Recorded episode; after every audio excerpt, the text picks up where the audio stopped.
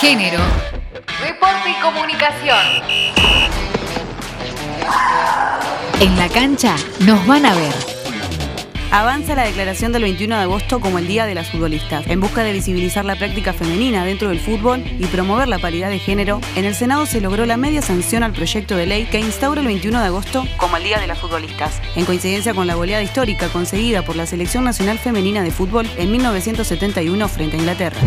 En el marco de la presentación oficial de la Liga de Fútbol Inclusiva que se realizó en el predio de AFA, fue nombrada como madrina de la rama femenina la futbolista Rocío Oliva, quien emocionada destacó la importancia del deporte como herramienta de inclusión. Eh, hoy, gracias a Dios, hay más equipos, día a día va creciendo. Quizás muchas personas sabemos la existencia de estos chicos y de estas chicas, pero no sabemos que son capaces de jugar al fútbol, de bailar, de, de escuchar la misma música que nosotros, de mantener la misma conversación con nosotros. Entonces, es un mundo diferente al cual está bueno que la gente se sume y pueda conocer y saber que, es algo maravilloso para, para, nosotros y también dar una mano a, los chicos y a las chicas, como dice el nombre fútbol inclusivo, ¿no? que ellos se sientan parte de, todo, del fútbol, del deporte, de, que nosotros podamos hacerlos parte de la vida ellos, que muchas veces se los margina ves más mujeres en el ambiente del fútbol, en el ambiente del deporte en general, y me pone muy contenta porque también eh, nosotras sabemos del fútbol, sabemos de tenis, sabemos de rugby, no porque seamos mujeres, no sabemos de, deporte, y poder expresarlo y mostrarlo es, eh, creo que es la mayor recompensa que podemos tener.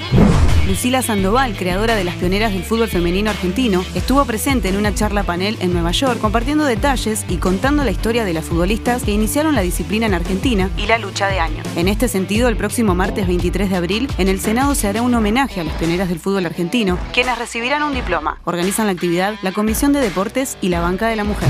Lucía Montenegro, la atleta paralímpica de Moreno, que está entre las 11 mejores del mundo, competirá en mayo en Suiza y necesita de la colaboración de todos. Mayo en Suiza se realiza el Grand Prix, que es uno de los torneos más importantes dentro del atletismo. Junto con mi entrenador decidimos participar en este torneo y con el esfuerzo y trabajo de mis papás pude conseguir el dinero para poder participar.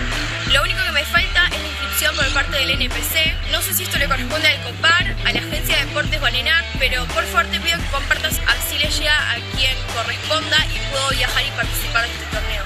Muchas gracias. Femenino Internacional. El plantel femenino de Madrid logró el ascenso a la primera vez. Récord, 40.000 entradas agotadas para el Español de Barcelona versus Atlético de Madrid femenino, que se disputará el próximo 22 de abril desde las 11 de la mañana en el RCDE Stadium. Otra conquista para celebrar a la distancia. Las hermanas Podestá volvieron a la cima de la gimnasia de trampolín en Portugal. Delfina y Valentina Podestá, hermanas oriundas de Ituzaingó, hicieron flamear la bandera argentina a miles de kilómetros de distancia entre las mejores competidoras del mundo una vez más. La menor del equipo, Valentina, ganó la medalla de oro a nivel individual en la categoría junior femenina, mientras que junto a su hermana Delfina se llevaron la de plata en la especialidad sincronizada.